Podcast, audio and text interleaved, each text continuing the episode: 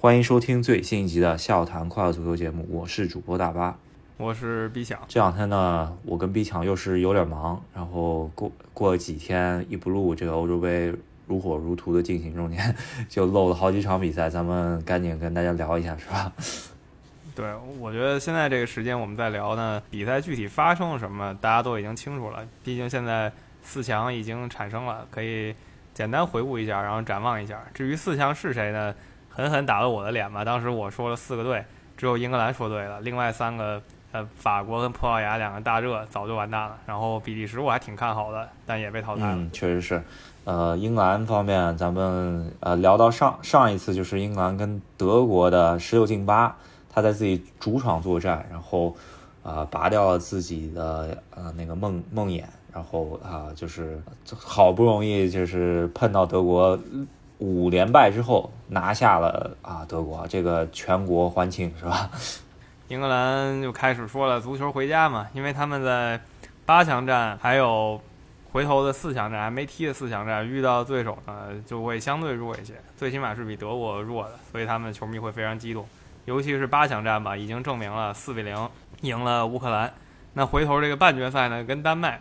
丹麦也不能小觑，但是是这样啊，肯定还是比之前的德国克克罗地亚要弱一些。嗯，只能说啊，这个今年英格兰的赛程很帮忙，是吧？这个其实就是德国这一关过了以后，应该就是能进到半决赛，然后半决赛又是主场作战。如果再过了丹麦的话，那尤其是在自己主场，这个基本上是啊很有优势的这么一个赛程，然后。啊，希望英格兰能够起码挺进决赛吧，因为我现在人在伦敦啊，就是啊，希望能够现场起码见证啊英格兰的决赛，是吧？是，如果英格兰进决赛了，也是多少年来头一次。他们其实，在大赛上决赛经验极少，赛之前就是我们之前调侃过五十五年前的世界杯了。嗯，确实是这个，呃，凯恩和斯特林这届比赛证明了自己，然后。也发觉这个英格兰的板凳深度也是非常厚，是吧？这个索斯盖特，特别是两个边路的用人，什么格拉利什啊、拉什福德啊、福登啊，还有那个呃桑乔也是第一次首发对阵乌克兰。这个刚刚签约了曼联之后，然后安安心心让他首发了，是吧？之前可能因为转会传闻种种风波吧，一直没让他上。现在呢，桑乔上了以后，我不能说已经。彻底又把进攻提了一档，就是你光从比分来看，唯结果论的话，呃，可能还真的是这样。现在他们进攻非常火，然后很多球员都上去进头球，尤其跟乌克兰这一场吧，挺有意思的，就各种各样的头球。对啊，有有人说这个欧洲头球队是吧？这我觉得只要赢球就是不错的。然后啊，确实整个球员板凳深度在新冠。这个情况下，五个换人的情况下，确实能体现出来吧？因为啊，首发的后腰赖斯加菲利普斯，这都不算是豪门球员。然后替补席上坐着亨德森，是吧？这个还是前队长呢。凯恩的作用还是不能或缺啊。就是啊，感觉如果他上缺的话，勒温还跟他差了一档。然后呃，中后卫上面，其实我觉得明斯啊、马奎尔、斯通斯都可以顶上。然后右后卫其实最冗余的一个人员吧。然后右边前其实也是很多人都能踢，桑乔现在这场踢了，然后啊萨卡加上啊加上之前的福登什么都可以踢，所以说啊这个阵容，说实话啊这个板凳深度还是挺跟意大利有的一比，是吧？而且最有意思一点是他现在还没有丢过球嘛，对吧？踢了这么多比赛了，还没有球队攻破他的球门。也是非常亮眼的一件事。我之前我我不记得哪届大赛吧，在半决赛之前，一个球队还没有失球，这个确实挺厉害的。他也只有跟苏格兰那场没有进球嘛，所以攻防两端都挺不错的，还是很看好英格兰再进一步。那最起码啊，看好英格兰在半决赛中战胜丹麦吧。嗯，我也是看好英格兰啊能够进到决赛，但是这个索斯盖特他球员时代在九六年欧洲杯就是停在了半决赛吧。看一下他能不能跨过自己心里这道坎儿，作为一个救赎是吧？这个英国人现在都都在喊他要救赎。丹麦还有一些迷之心理优势吧，可能丹麦说他是前欧洲冠军，而英格兰呢从来没有拿过欧洲冠军，这是一些比较逗的，就是小小的心理优势吧。丹麦可以这么说一下。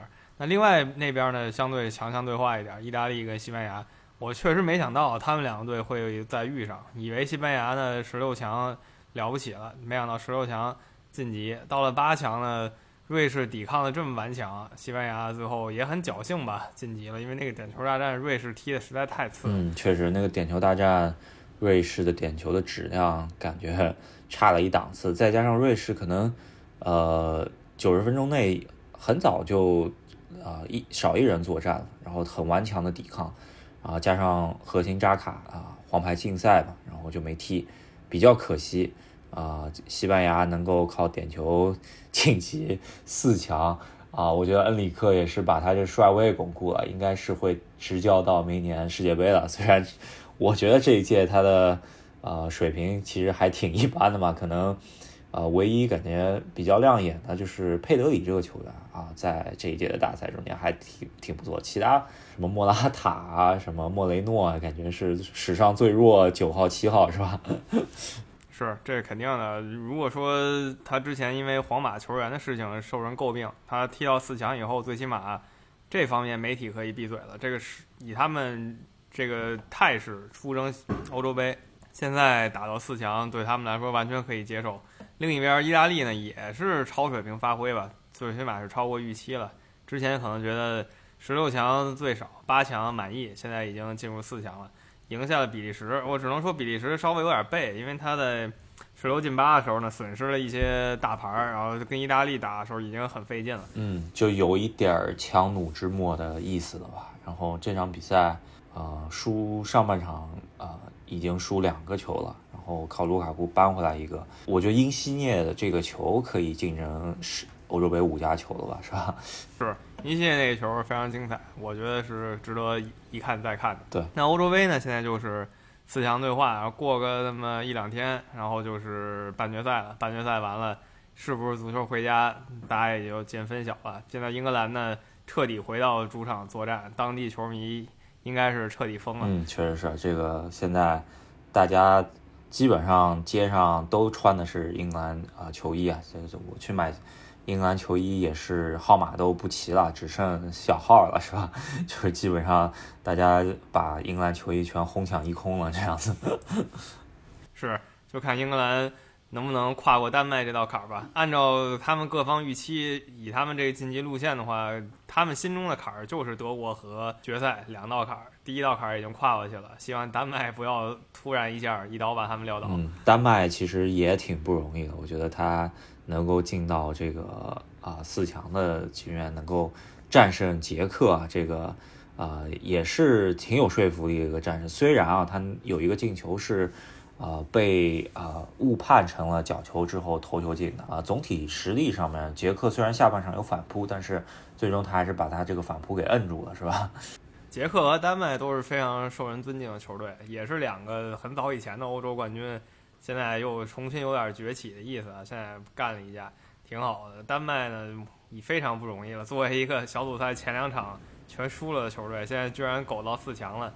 先是感谢规则吧，那更要感谢他们自己的这些球员没放弃。确实是，而且在核心损失的这个情况下，我觉得走到这儿，如果说他开启了童话模式的话，那英格兰也只能是点背儿了，是吧？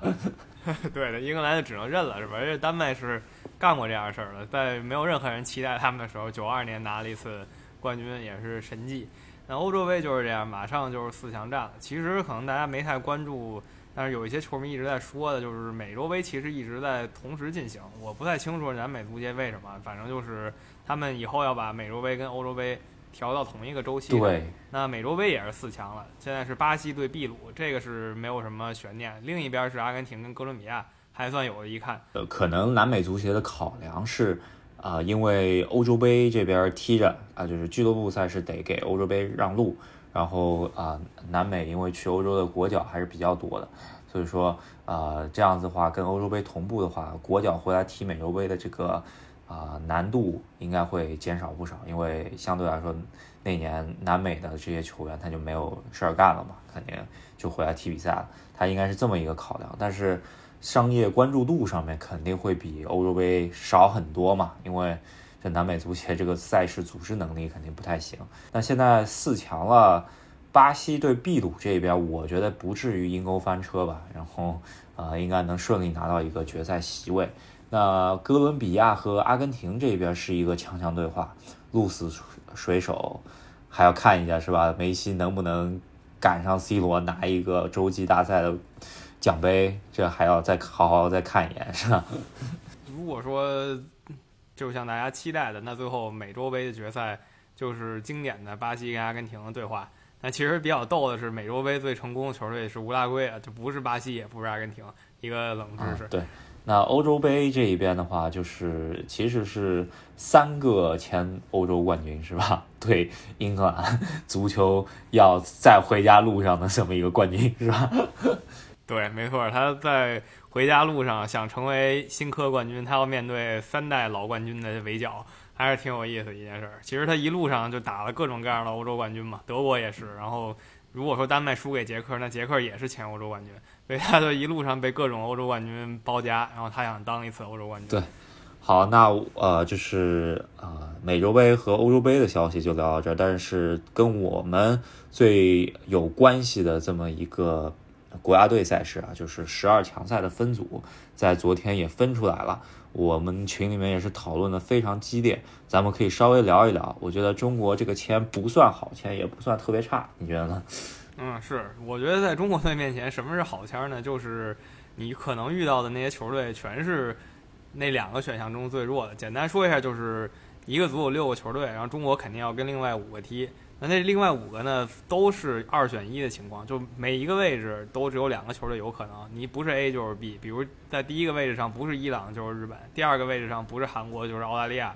所以你要是说什么叫好签呢？就是那五个位置选的都是相对弱一点的球队，才算真的好签吧。因为中国队实在实力不济。但总的看下来呢，有一些位置，我觉得这个有一些位置还是不错的，也有个别位置呢比较难受。但总体我可以接受。嗯，对，这反正肯定不是最差的签嘛。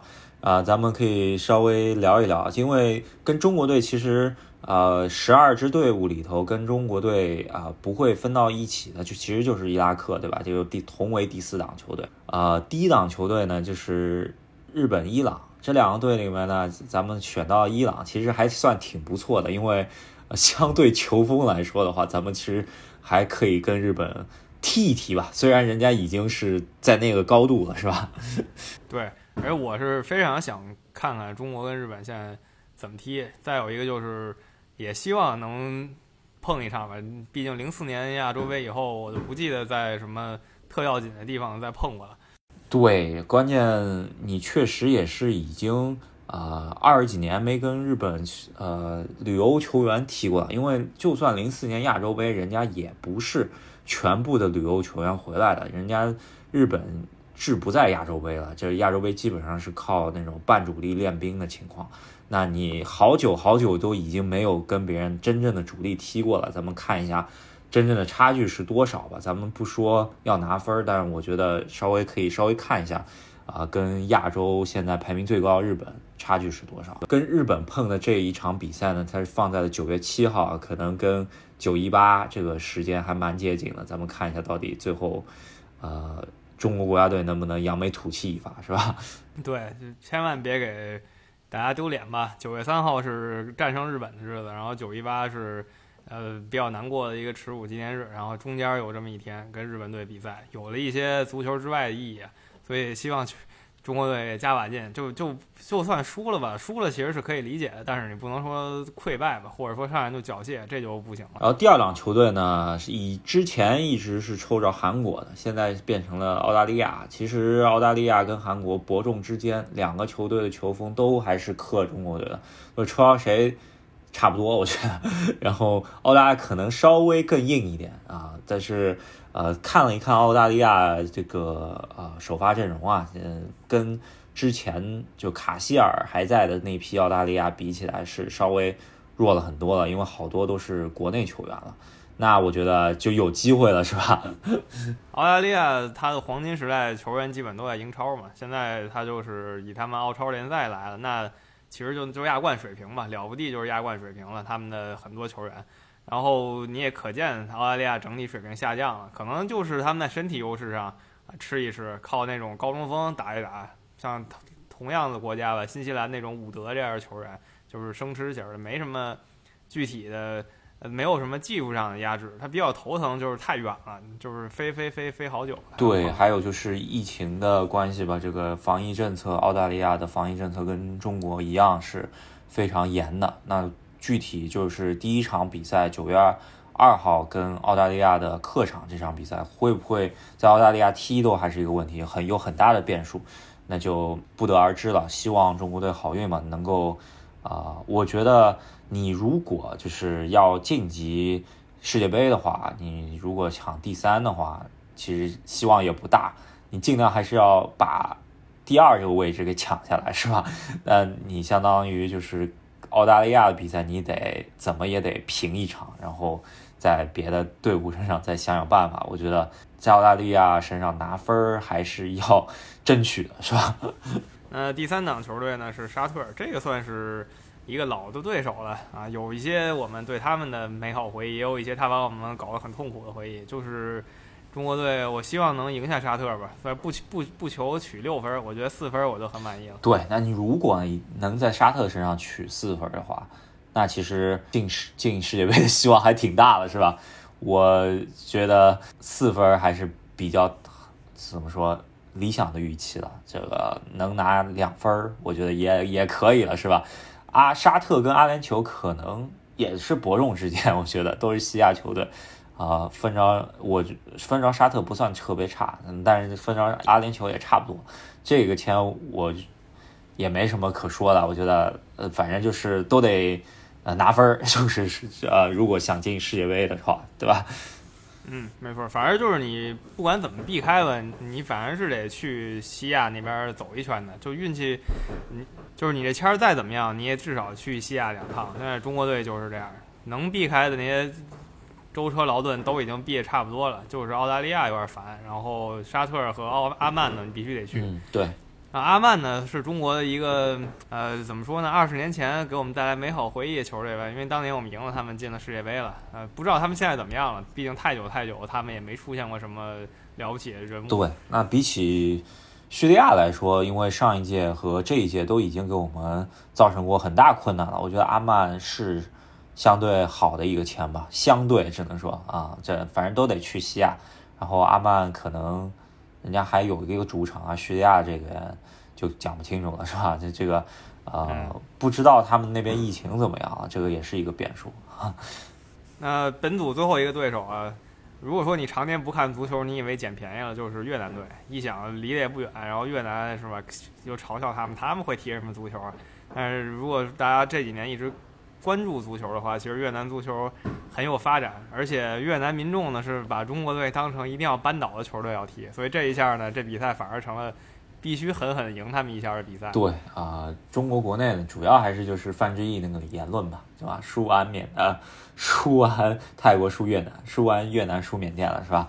这个越南这次也是把。传统呃，就是传统的东南亚老大哥挤出了十呃十二强是吧？这个他进了十二强，然后越南民众也是基本上把中国作为假想敌了。这个网络上各种造势，他其实这些年的足球发展确实很迅猛，而且他走的这个路线跟自己的足球风格很接近啊，就是非常适合自己就走脚下小快灵的这个风格。然后，呃，主要的一些成绩吧，就一个就是在亚青赛上面进到了决赛，然后还有一个就是在亚洲杯上面跟日本踢了只胜，只有一个零比一。当然日本没有出全力了，但是这也是很不错的一个战绩了。呃，咱们看一下他到底进步到哪一步了。但是我觉得中国队踢越南，咱们得聪明点，基本上还是要靠上身体，特别是咱们规划了这个巴西球员的情况下，我觉得打一个越南队。怎么也得啊多搞几个头球吧，是吧？像英格兰那样。对，没错。就我觉得面对越南，你就可以走身体优势了。澳大利亚打越南更是要走身体优势，是吧？我觉得肯定是都是这么想的。你不会说拿自己的一个不太行的点去硬碰人家最擅长的，这不是疯了吗？反正越南这边呢，他可能想的就是偷谁。其实说实在的，没准啊，真没准他能把日本偷一个，虽然这个概率略小吧，但是有可能。当然了，我们是希望组里第五档、第六档乱一点，这个乱军从从中，咱们才有机会。那个也是希望越南能造成一些麻烦吧，这个给别的球队，然后咱们在他身上能拿个六分。但是我觉得这六分也不是那么好拿。当然了，这是现在就就就看你如果要晋级前二的话，那基本上越南这六分不能跑，是吧？跟越南队的两回合比赛呢，一个是十月七号，呃，在国庆刚过完这期间，然后还有一个就是二零二二年的二月一号，是大年初一啊，就越南人家也过大年初一了。这场比赛，呃，也是很关键的第八轮，是咱们就看踢完这场比赛到底是越南球迷过新年还是中国球迷过新年了，是吧？对我当然是希望我们过新年了，是吧？希望他们过一个不太爽的年。那这就是中国遇到的对手了，我觉得还可以，就是可以一战。另一边比较有意思，韩国呢一个人挑五家西亚球队，那五家球队你一看国旗都长得差不多，所以韩国就来回飞吧，估计得被折腾。这一次韩国很有可能被西亚球队做到第三，如果不巧的话。那所以说，我觉得现在如果去到第三的话，跟韩国搞一搞，没准还挺难的。所以说，咱们现在目标其实还是争二。然后，其实第三也不是不能接受了，但是最终目标如果是晋级世界杯的话，我觉得第三还是真的还蛮难的。对对，没错是这样。而且你第三，你就算赢了，你回头没准运气不好，又碰上其他大洲一狠队，你碰到一南美的什么，等于就完全就白费努力了。因为你亚洲球队那个第三的位置如何踢，实在是踢不过。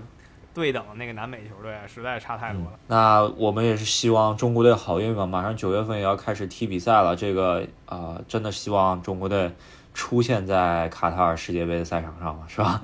那我们这期就跟大家聊了一下最近足坛各种大事儿吧。欧洲杯、美洲杯都是四强战就要开始了，然后中国队呢，两个月以后开始踢十二强赛。好，那我们这一期先聊到这里，然后半决赛之后。我可以稍微聊聊现场的感觉吧，然后大家敬请期待一下。好，那喜欢我们节目的朋友，别忘了在喜马拉雅上、网易云音乐上，还有微信公众号上关注我们。我们下期再见。那我们下期再见，拜拜。